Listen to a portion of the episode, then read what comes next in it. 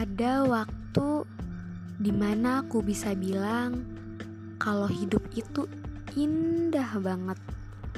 Tapi ada juga waktu di mana aku bilang kalau hidup ini gak adil.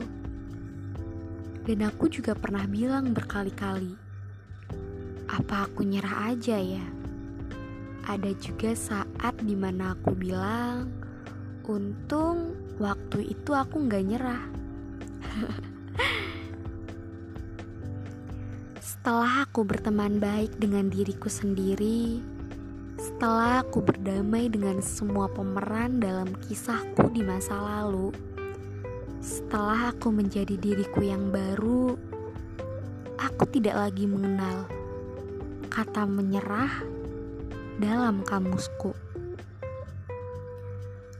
Aku pernah berhenti sangat lama, berdiam diri, dan tak tahu mau ke mana. Jauh, sangat jauh. Bahkan, aku pernah berpikir untuk tidak melanjutkan perjalananku. Namun nyatanya aku salah. Allah menghadirkan banyak orang baik di hidupku. Dan salah satu orang baik itu pernah berkata padaku, "Jangan menyerah. Dukung dirimu dan bicaralah dengan seseorang." Seketika aku berpikir, jika waktu itu aku menyerah, aku tidak akan menjadi diriku yang sekarang.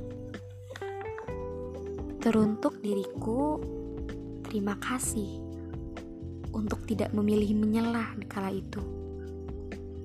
Dan untuk orang-orang baik yang telah hadir di hidupku, terima kasih karena kalian menjadi kisah yang tidak akan pernah aku lupakan.